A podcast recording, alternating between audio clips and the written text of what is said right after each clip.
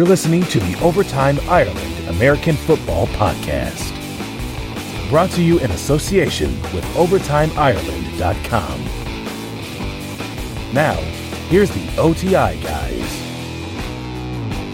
Hello there, welcome along to the OTI podcast. My name's Colin Kelly. Once again, bringing you this show. We have just wrapped up the NFL divisional round of playoffs. We're heading here towards the conference finals, and uh, you know, often it is talked about that the divisional round is the best round of football or the best weekend of football of the entire year, and I, don't think this last weekend disappointed. And on today's show, I'm going to be joined by a guest here to break all those games down, look ahead a little bit to the games this coming weekend, and of course, as well as we kind of look towards 2018 and the 2018 season and how we think those players will do from fantasy football perspective. So, looking forward to doing all that. And my guest today is going to be Connor Allen, a contributor to RotoWorld and as well a contributor to Sharp Football Analysis.com. Connor, how are you doing, my man?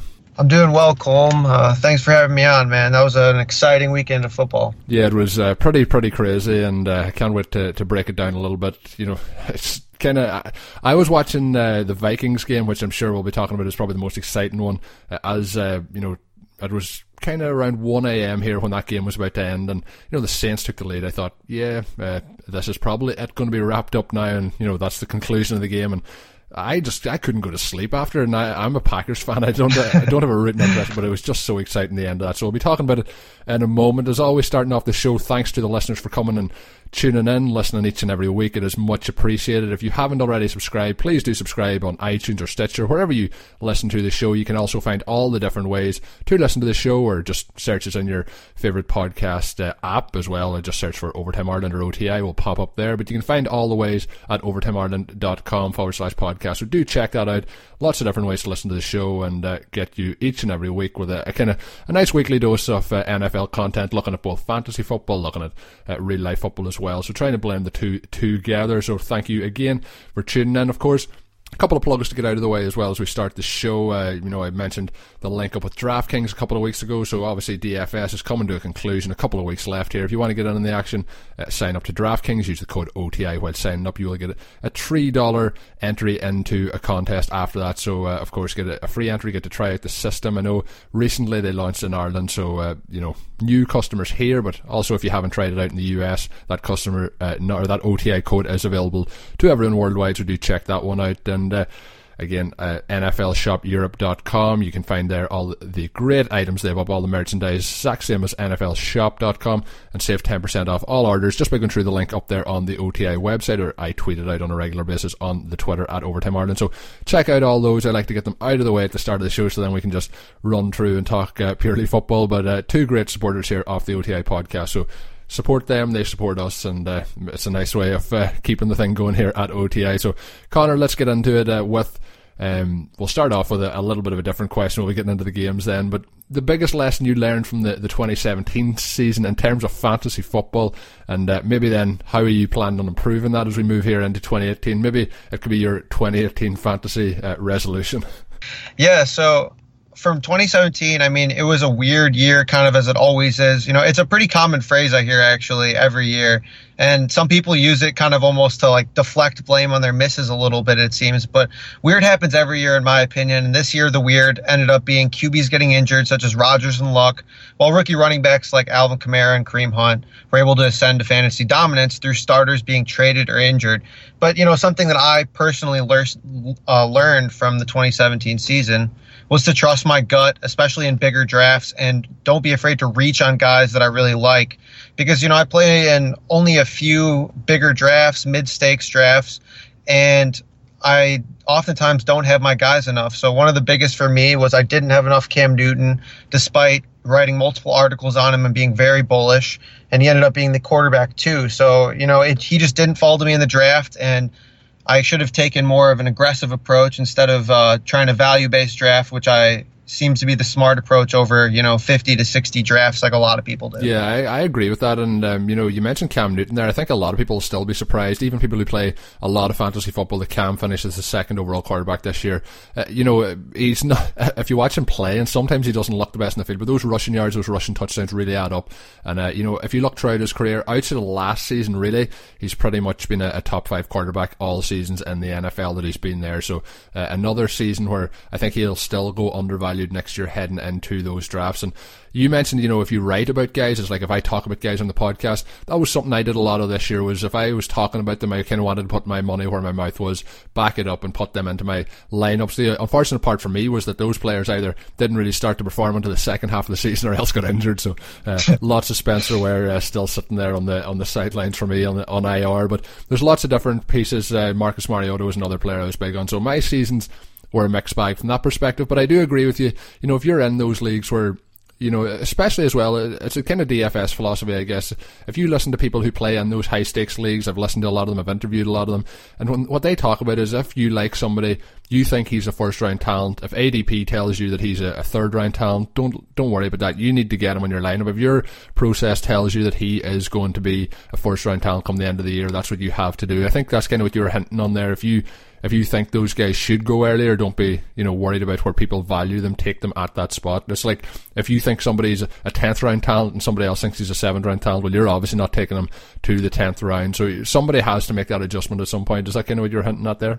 Yeah, definitely. I mean, especially in the case I was talking about with Cam Newton, uh, his ADP was somewhere around like the eighth round, and I had him as a top five quarterback. And you know, I was trying to wait till the eighth round to grab him or seventh round when I should have really just pulled the trigger earlier instead of uh, you know waiting a little bit too long and that ended up uh, biting me. Yeah, one area where I did probably get bit in the opposite way was that you know with Andrew Luck as the season got really close into my best ball leagues, he was falling you know tenth, eleventh, twelfth round, and I was thinking if Andrew Luck comes back and plays anywhere and what we think he can play, that's going to be a huge value. But obviously he didn't come back, he didn't play. It ended up being a terrible, terrible move. So you know these things are easy in hindsight, but we worked through them. But definitely uh, actionable news there to to use as we head into it. I think the key is if you like players you know, you talk about a player even in the first round, oh, he's the, he can't go onto the 11th pick, the 12th pick. But if you're picking at pick number two and you like that player, you have to go with him. And that's the advice I always give the listeners. If you, if you want Gronk, uh, you know, and you're picking fourth overall, you have to take him at, at four, even though it is extremely high.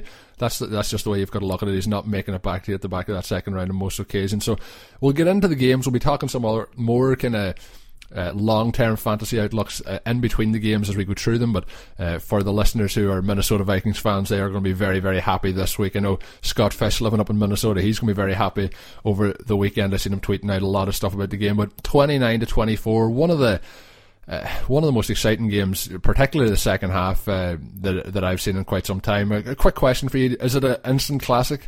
Yeah, I, mean, I think it is. I, I actually almost nearly went to the game because I live uh, pretty close to Minnesota, and at the last second, I decided not to. And man, I am uh, pretty upset about that. And uh, I guess uh, you mentioned Minnesota. I seen them outside the stadium. They were uh, had the snow plows out clearing the snow, and we've had a lot of snow here in Ireland over the last kind of 24 hours. And I, I sent you a message early in the day to say that you know my my journey home from work, I should be on for the same time to record, but I might be a few minutes late. I was hitting a very good time and there's quite a large hill on one of the back roads that I have to turn off uh, and, and head up to get home. And uh, I was going up the hill, and next thing uh, the wheel started to spin. I was halfway up the hill, and uh, all I could think to myself is, I have to just like freewheel down this hill backways, and I am going to absolutely damage my car, big big style. Trying to stay uh, uh without having to put, put an explicit tag on on this show, but uh, so I'm sitting there, put my foot on the brake. I, I, think when I put my foot on the brake, it's going to keep sliding back, but thankfully, I put my foot on the brake. Car sits there, and what I have to do then is going to reverse uh, around a hundred yards back down the hill, just uh, you know, basically with my foot on the brake, hoping the car doesn't slide uh, the whole way down onto the main road again. So, thankfully, I got down to the bottom, turned the car, I've made it home, and then after this, I have to go and do another journey in the car. So you know, people think, uh, oh. yeah, I, am uh, my. Uh, my wife's parents' house is actually much closer to where I work and where she works. So we sometimes when the weather's really bad, we stay with uh, her parents. So that's what what I'm doing. Oh so gosh. I'm doing that journey back after. So I I think they think I'm crazy. I think my wife definitely thinks I'm crazy for all the podcasts I do. But you know, we love talking uh, NFL, and uh, sometimes we just do crazy things. for the love of the game, right? Yeah. That's what it's all about. I think anyone that's uh, like yourself writing uh, for during the season the NFL, or anyone doing podcasts during the season, or anyone even just looking up stuff for their fantasy teams, all their uh, partners, their spouses, their families probably think at times, man, that guy is crazy. But we all just uh, we all just do it and uh, we all just love it at the same oh, time. Yeah. So it's kind of an addiction in that way. But looking back at the game, the game kind of looked like a blowout. As I mentioned, the second half extremely exciting. The first half, uh, the Vikings led 17 to zip at halftime. The Saints uh, had two three and outs and uh, two or a turnover in the first quarter, so it wasn't going their way. It looked like it was just going perfect for the Vikings. But the second half was pretty uh, different situation for uh, Drew Brees and company. Hit Michael Thomas late in the third quarter for the team's first score, and it was a touchdown. Michael Thomas again, another big game here. Quickly turned in uh, to another touchdown with Case Keenum throwing an interception. Another touchdown to Thomas. That made it 17-14 early in the fourth quarter, and then the Saints uh, took the lead with a field goal, and then it looked like a situation where we were going to have uh, you know, it uh, just be that that the Saints were going to win, the Vikings were going to have their hearts crushed. But just pretty much uh, a last throw of the dice with ten seconds left.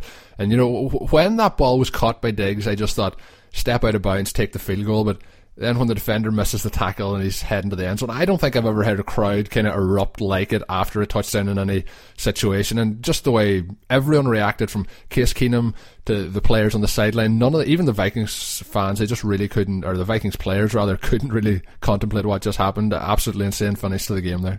Yeah, I was, my mouth was open for I think the next like five minutes yeah, afterwards.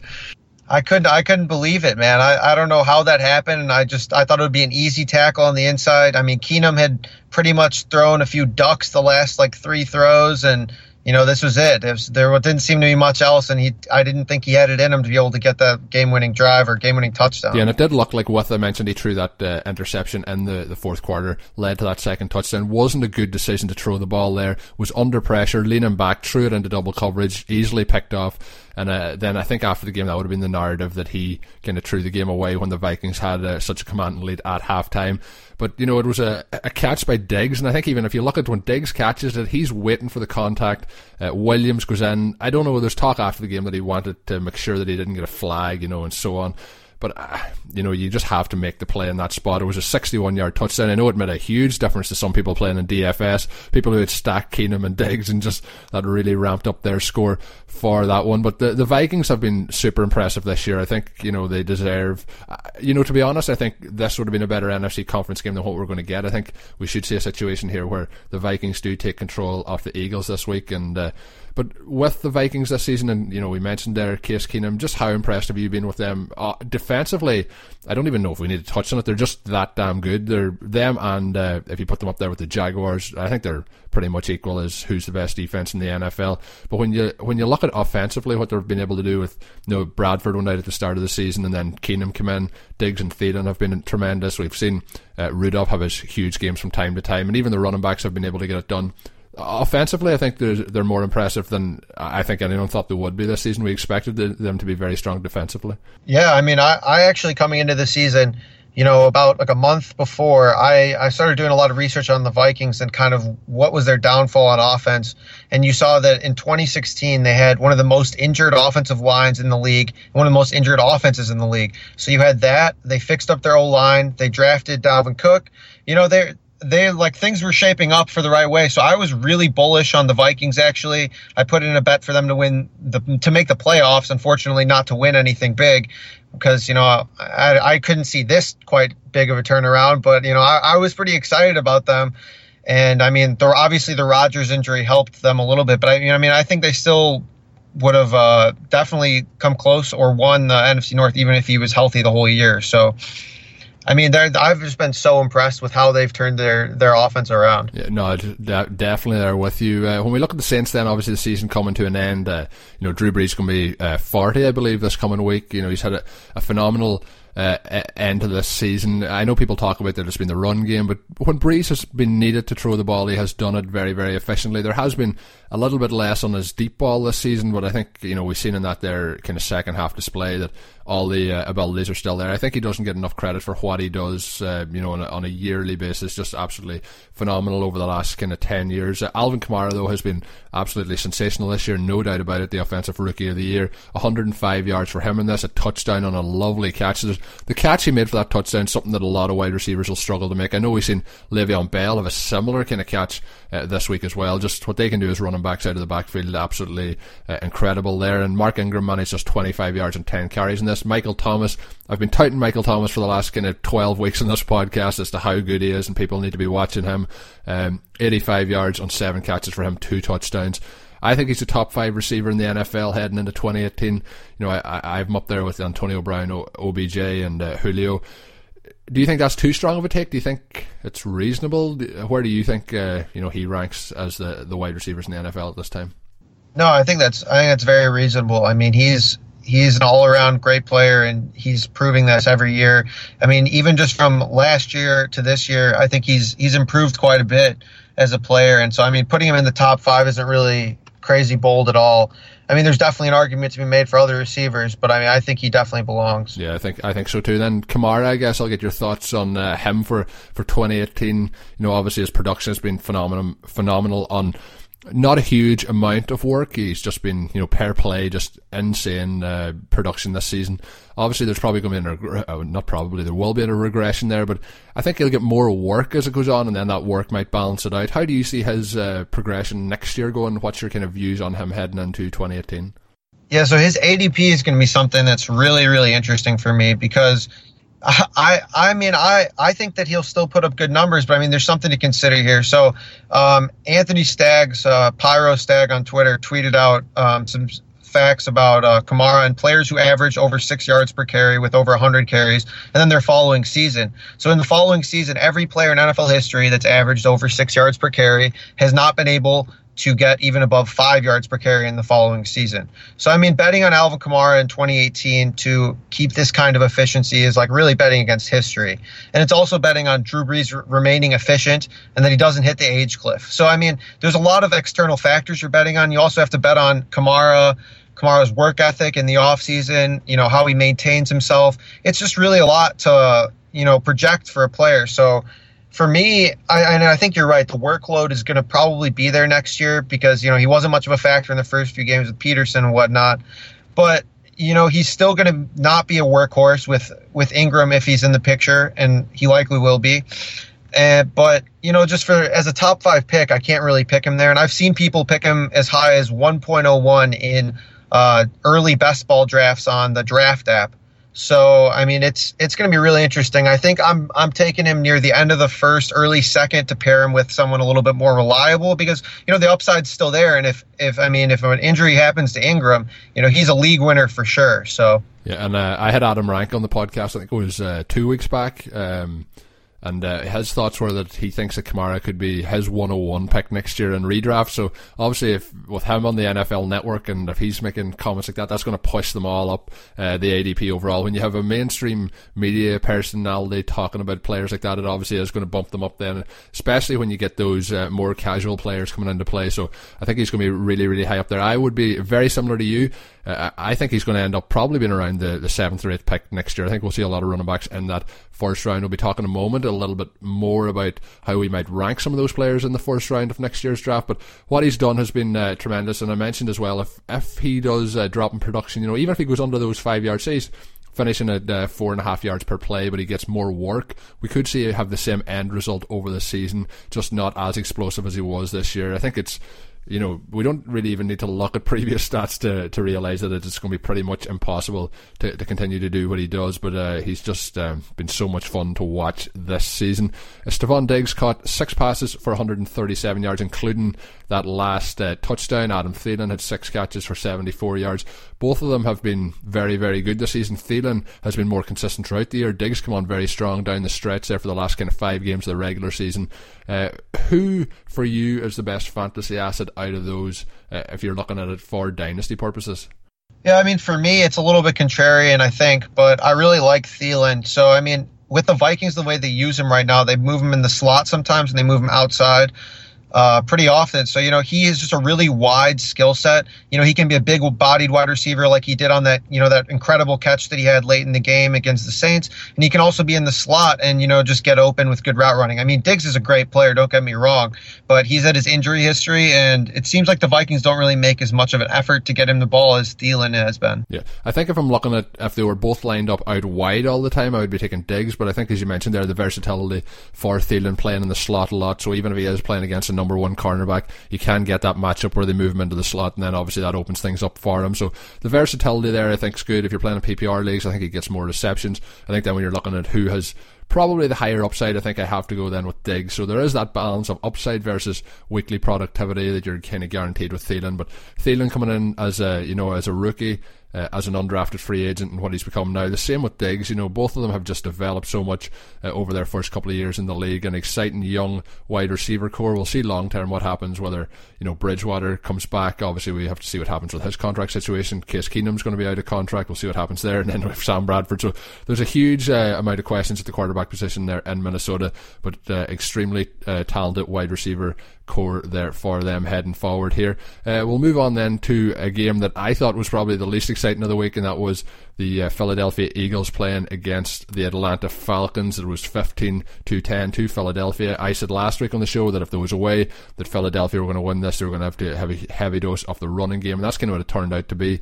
JJ fumbled very, very early in the game, but then he bounced back to have quite a strong game. Nick Foles threw for 246 scoreless yards, uh, but he did spread the ball around quite well. Six different players recorded at least three receptions, and in the second half, I thought he was impressive at times, and although they had to settle for field goals, he he did a, a nice job. So uh, the big talking point coming out of this one's obviously the, the Falcons and what they did when they had a chance to win it at the end. They did target Julio Jones, as you would expect.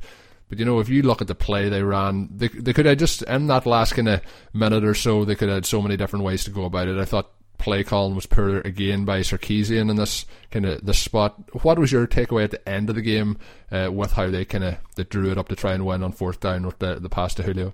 Yeah, I thought I thought that last pass was or that last play call was pretty pathetic in my opinion. I mean, I think they had a fullback lined out to the left actually, and they rolled out to the right, so they literally cut off half of the field already on this last play. So I mean, you only have half the field, and it was just like a, I mean a big cluster of people just all around there. It was really tough for Ryan to pick someone out, and he ended up just lobbing one up. And I think Julio even could have could have caught that. To be yeah, honest, I think it was kind of poor poor execution. So I think uh, with if you look back, the probably the problem was with Julio is when he goes, he slips originally on the right and he gets up. So maybe he just didn't have his uh, whereabouts all with him at that stage. But I thought it was a poor play call. You mentioned as well they had not Tevin Coleman, but uh, Derrick Coleman, the fullback, was out on the left hand side of the formation. So obviously that cut it out and there's just so many different ways. You look last year, uh, you know, at how the Patriots come back against the Falcons. They had those two point plays. We see it a lot that, you know, even in around the goal line, the Patriots have so many different plays inside the five and ten yard line. It seems this season what the Falcons, like, it's very limited as to what they were going to do. There was so many ways to go around it. It was, it was a fourth down play, but they had opportunities before that to try and get in.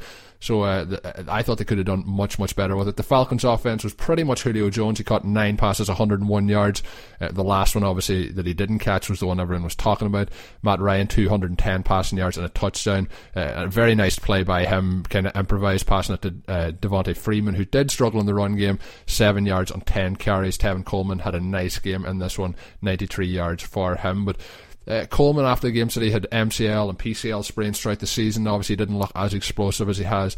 I, I do like Tevin Coleman a lot, but I think he's more of a, a, home run hitter. You know, as a as a straight up running back on a three down basis. I don't know if he gives you that consistency running the ball. There's a lot of plays that he has that he you know loses two yards rather than just gets that two or three yards that you need on first and second down. For 2018, obviously we have uh, the situation where Freeman has a long term contract now that he signed last year. But what's your view on the, the Falcons running backs there? You still think Devonta Freeman's definitely the guy doing there? Yeah, I mean, so this for me, this is really another tough timeshare that limits both of their upsides unless an injury occurs. So it's like one of the most mind-boggling things about fantasy for me. So I mean, if one of them gets injured, the other one is a league winner, but they're both probably going to be overdrafted a little bit at their ADP. I love Tevin, Col- Tevin Coleman, I love Devonta Freeman, but with both of them there and both of them receiving just like a, a decent workload, you know, none of them really has huge upside unless the other gets injured. So I mean, the floor for Freeman is good. The upside for Coleman is good, as you said. He's a home run hitter. You know, he, he's always a threat to take one to the house. But it's just one of those things in fantasy where you're missing out on a league winner if one of them gets injured by not drafting them, but by drafting them, you're potentially sacrificing an early-ish pick uh, to pick a player without much upside. Yeah, I agree there. Let's look at a, a game that was pretty much a blowout. It started off like it looked like it was going to be competitive. Tony Romo uh, did want to tell us it was going to be a competitive game throughout that first quarter. That was his main objective uh, on the broadcast. Uh, Tony is, uh, I have to say, throughout the season, my favourite uh, kind of anal- uh, person doing colour commentary to listen to. I thought he'd done a phenomenal job in his first year. Looking forward to seeing what he does the rest of the way. But the Patriots uh, blowing out uh, the Titans, uh, thirty-five to fourteen. Started off Corey Davis with a nice touchdown catch, one arm grab to get a 7-0 lead. But then the Patriots went on, scored thirty-five unanswered points after that, and uh, of course then Davis did get a second touchdown then as the game kind of to wrapped up. So they really blew it out in a big way. They advanced to their seventh straight AFC title game, which is absolutely ridiculous. Uh, Tom Brady had 337 yards, three touchdowns. Uh, Rex Burkhead was out for this game, so good news for uh, anyone that wants to bet against the Patriots this week. They get their running back back next week with Dion Lewis, and uh, he totaled 100. Dion Lewis rather totaled 141 yards in this one. Danny Amendola was kind of the surprise in this. He took the lead in receiving, catching 11 passes for 112 yards. Rob Gronkowski six for 81, the touchdown. Chris Hogan did make his uh, return after missing most of the second half of the season. He caught a touchdown, but was used sparingly. So another plus for the Patriots, getting these guys back as the season gets to its biggest stage. Uh, what was your biggest takeaway here uh, from the game? I guess it has to be New England related.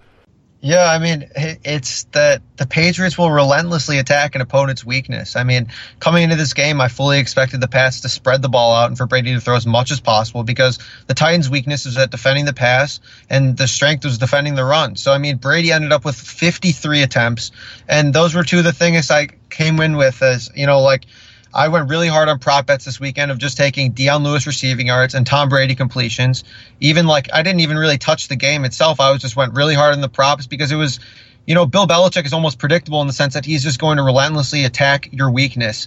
I mean, there was the last or some of the last AFC Championship games. They ran it, you know, 30 plus times, 40 plus times with running backs and just beat the crap out of them because that was their weakness. But this time, it's their pass defense. So he threw it 53 times. Let's uh, let's talk about Bill Belichick. Obviously, he's going, he's re- relentlessly, as you mentioned, attacking the weakness of the other team. Let's look at the Titans and their uh, game plan in here. Obviously, Mike Mularkey will touch on him in a moment, but they dressed four defensive linemen. So the Patriots then see this here. They go and they start to go hurry up. So those four defensive linemen pretty much by the time the second half came around are gassed. Uh, you know, they're struggling. So then the secondary's in trouble and the defensive line can't get a pass rush. So just all around, you look at the, the game planning overall, it looked like the Titans just went into New England and thought that they were going to have some masterclass of offensive passing that was going to be able to trouble the Patriots. And pretty much uh, from that moment that uh, the Patriots took the lead. There was no way back for the Titans in this one. Derrick Henry struggled uh, a week after carrying the team to a win over Kansas City. Uh, there wasn't many lanes. Obviously, there was a couple of injuries to the offensive line. He rushed 12 times for 28 yards. Uh, you know, he's going to probably, I think, be the lead back. He should be the lead back heading into next season, uh, with DeMarco Murray possibly being moved on from the team. What's your thoughts on this backfield? Do you think Murray is uh, released from his contract? Do you think then as well uh, Derrick Henry can be uh, a top running back in 2018? Yeah, I mean, he should be released. Um, I mean, I, I can't speak for what's going to actually happen, but my guess is that he's released. And and if that happens, I mean, Derrick Henry's a first round lock for me uh, especially with new coaching come in coming in. If you look at the talent that they have on this roster, man, they've got a great offensive line. They've got a great quarterback in Mariota, who I think is really underrated. You know, even though he had a down year this year, I think it's going to there's going to be a bounce back coming next season. And then you have Derrick Henry, who is an absolute bully running the ball. He he's shown more versatility in the passing game as he's gone on in his career a little bit here, and you know they could really just be one of those teams that has a Rams like jump and you know comes close to leading the league in points scored if they get the right coaching and the right offensive coordinator and all that. So you know I'm really bullish on on uh, Henry, and I think as he's shown this uh, in the past few weeks that as the game goes on he actually becomes better.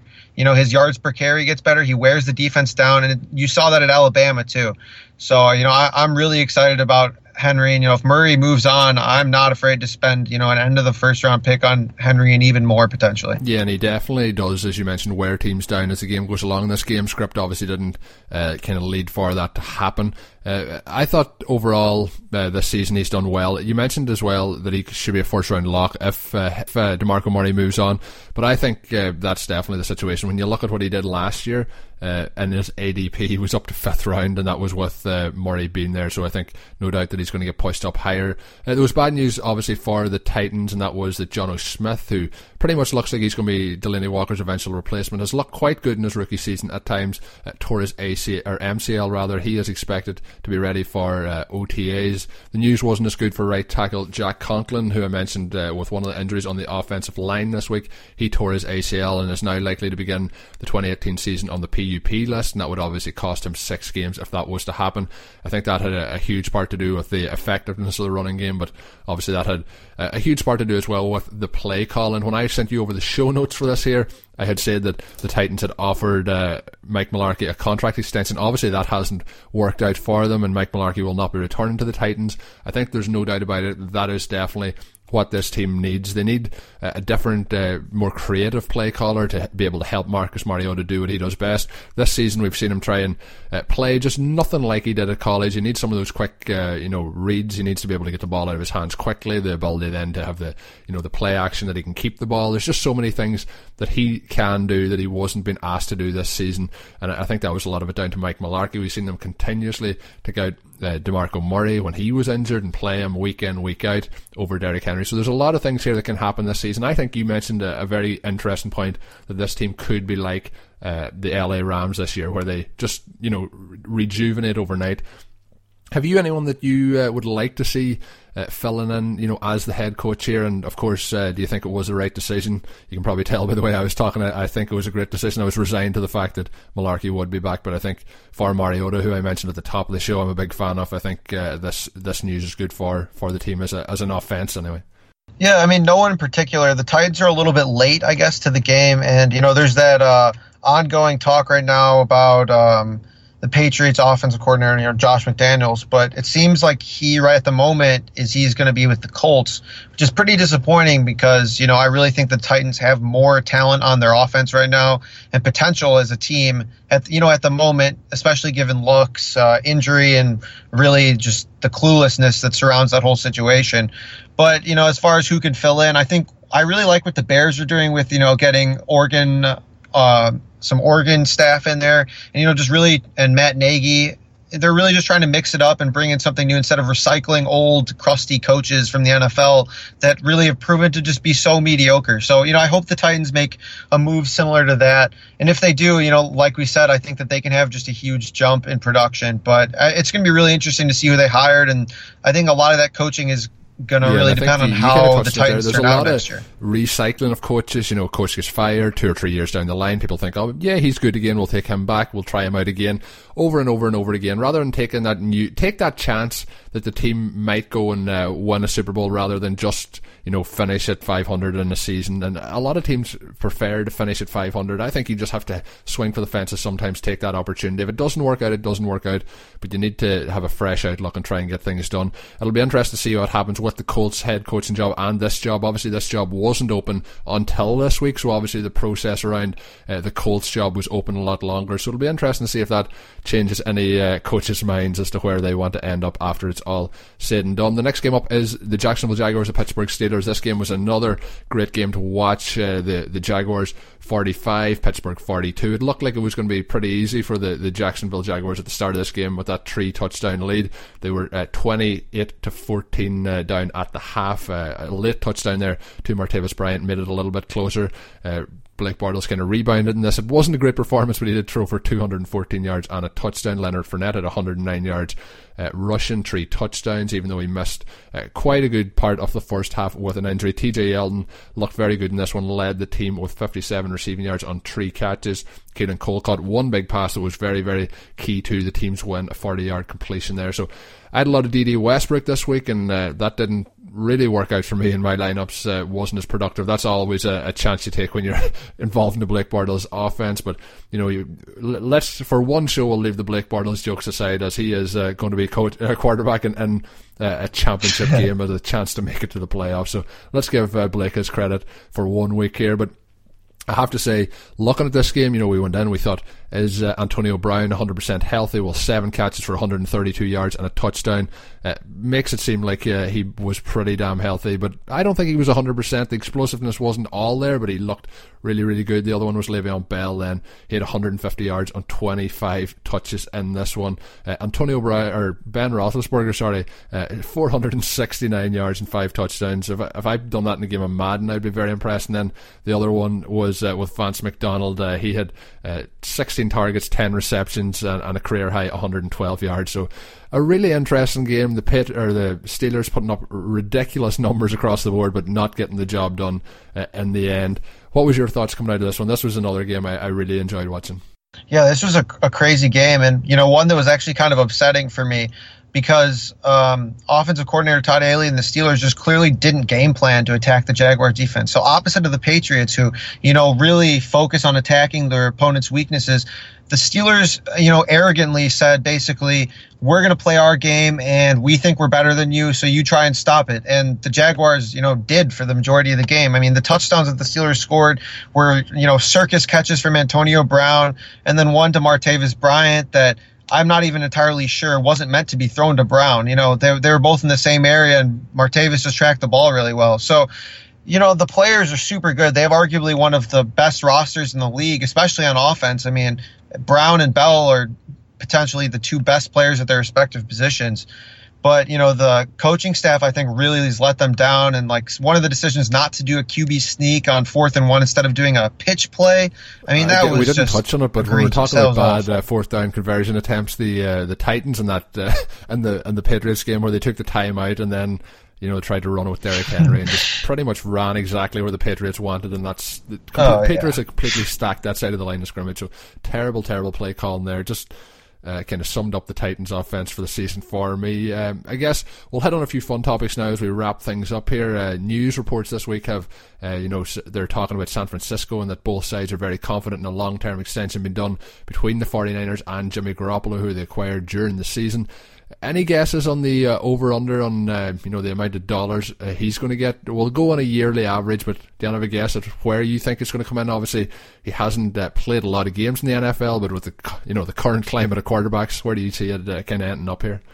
Man, this is really tricky because, you know, I think he's earned a big contract kind of the way he's played and the way he turned around the 49ers when he started playing. And what he's done with Shanahan's system in, you know, whatever, a few weeks compared to it took Matt Ryan over a year to learn. But, you know, I if I'm the 49ers, I personally offer him just about as much as it takes. You know, they're they've been in like a quarterback crisis a little for a while now, and it seems like they've got their guy, they've got him there. He knows the system. He's shown that he can win. I mean, offer him whatever it takes. My guess of what it actually is to leave cap room is probably like you know 23 to 26 million. I don't think he gets paid the most just because I think he's not the type of guy to soak up as much cap room as possible and you know leave his team strapped at other places. But he definitely should be paid more than you know like Joe Flacco. and so you, you think he's like going to get over the twenty million mark? So if we go over under on the twenty million, my guess was going to be around eighteen to nineteen a year. Uh, so uh, you take the over, I'll take the under, and we'll see where we end up. I think you'll probably be right, just the way, the way it uh, the way it climbs up each yeah, and every definitely. year. But I just think that they'll work it some way, or else it'll be a contract where there is options for the team to get out. We've seen a couple of those been signed over the last couple of years, where we might see, uh, you know, a situation where he has the ability to make a lot of money if he stays in the contract long term, but if he does underperform, they can kind of get those de-escalators in there to try and save some money. So we'll see what happens, but no doubt about it, they have to get him signed up long term. 2018 Fantasy ADP, the first round. I don't know how your uh, first round's looking, but you know I think players that are definitely going to be in the mix will be uh, Le'Veon Bell, Antonio Brown, Todd Gurley, Zeke Elliott, uh, Odell Beckham Jr., Kamara.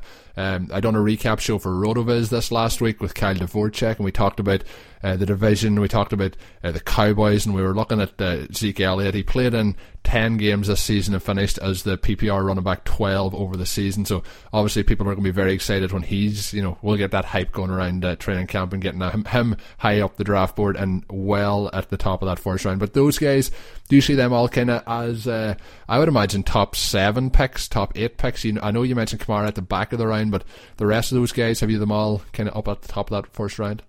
Yeah, pretty much. I mean, it's it's going to be something that needs to be focused on a lot, you know, going into next year because it has it's been a while. Usually there's like a top three and then, you know, another tier after that. But it seems like there's just a big group at the top right now that are all just very, very good players that are in good situations that really have potential to be a league winner and a top the top overall player at their position.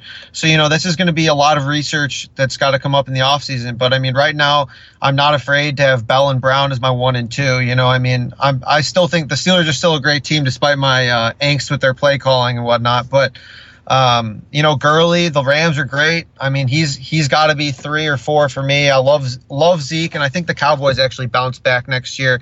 You know, a little bit more. I think this this year was a little bit of a fluke as far as that goes. And you know, you can't forget about Odell Beckham um, with uh, potentially Pat Shurmur coming as a coach, and that that's what seems to be happening.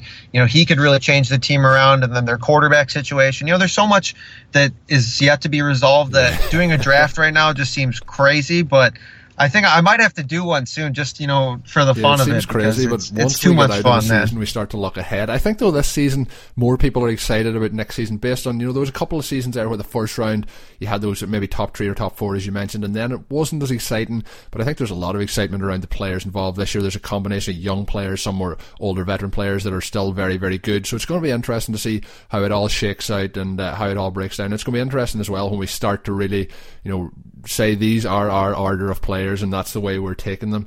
It's going to be very, very hard. It's going to be a razor thin line to decide who uh, who goes in which order. Uh, the next thing up is obviously the, the this weekend's games. We're not going to go through them in too much detail, but uh, out of this weekend's games, uh, who, who, do you see being the Super Bowl uh, matchup? Uh, I'm going to get you to make a little prediction as to who you think we're going to see in Minnesota in February. Yeah, I mean, I'm taking the chalk here. I'm going with uh, Patriots Vikings. I mean, both both just really have big advantages in a lot of places, and I think their coaching's better. There's just a lot of advantages for them, and I don't really see either of them losing. I mean, it's definitely possible, but yeah, I'm, yeah, I'm pretty confident. I think, though, I think I'm more confident matchup. in the Vikings getting there than the Patriots. I think it's going to be interesting to see how the Patriots work with this uh, defense. That is going to be such a good uh, matchup to see the Patriots offense and their game plan against what we see, um, you know, what we see the Jaguars do. And obviously, the Jaguars will have a little bit of a chip on their shoulder after giving up 42 points against the Steelers. So, looking forward to seeing how that matchup goes. But I think it's very hard to look uh, look past what you know. If you if you have Tom Brady and you have Blake uh, on the other side, I think it's pretty clear that you're going to be taking Tom Brady and the Patriots and the game planning and everything that goes along with it. So, I, am on board with you. Obviously, you've done uh, some of the, the weather reports this year uh, every Sunday. It was up on the the Rotoworld website, and I found them very useful on a, a couple of occasions. What's uh, the weather looking like this week? Have you looked that far ahead? not not that far ahead yet. I mean, I I because you know forecasts change pretty fluidly, so you know I make sure to do it like right up to the minute and then continuously update it. I mean, as much as possible, just because you know it does it is important, man. I was really all over that that Buffalo snowstorm pretty early. Uh, that happened with the Colts, and I mean that just entirely changed DFS betting, all that. I mean, it made for just some very clear cut uh, things of what to do. So you know, I the weather's definitely gonna be something to watch out for, and the last few weeks have been just really interesting as far as wind, yeah, and cold, know, and how that really affects that, games. Uh, you know, doing sports betting for a number of years, it was something that I started taking over from that, and then uh, moving it into uh, moving it into fantasy. And I think now it's pretty much you know a, a, requisite of fantasy football that people are talking about the weather that week to you know the game plan. Uh, if it's obviously as you mentioned the Buffalo game, snow, you couldn't throw the ball at all in that game, but obviously the wind is a major factor as well. So I find those uh, reports very very good throughout the season. Just the last thing when we're getting here, uh, the DFS plays for this week. Is there any players that really stand out for you as good values heading into this weekend for anyone that wants to jump aboard that two game slate? Yeah, I mean, uh, so I'm I'm going with some Patriots players here again. I mean, it seems like I'm a, a fanboy for how much I've talked about them, but I, I, really don't like the Patriots. I just really respect what they do as far as game planning and whatnot. But so the receiving yards and catches for I think Burkhead or um, Lewis. It really just depends on who plays. But I think if Burkhead plays, he's the guy to target um, because the Jaguars' biggest weakness in defending.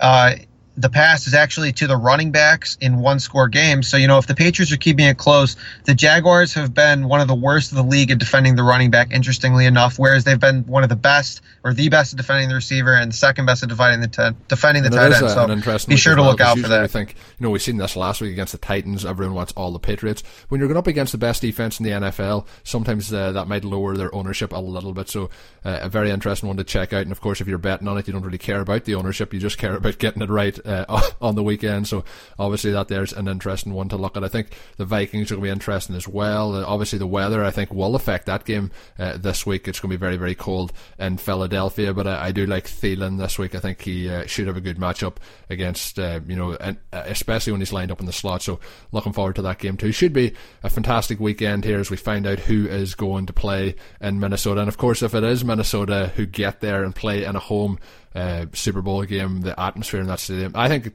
probably the best atmosphere at the moment in the league, just because it's indoors and it's so loud.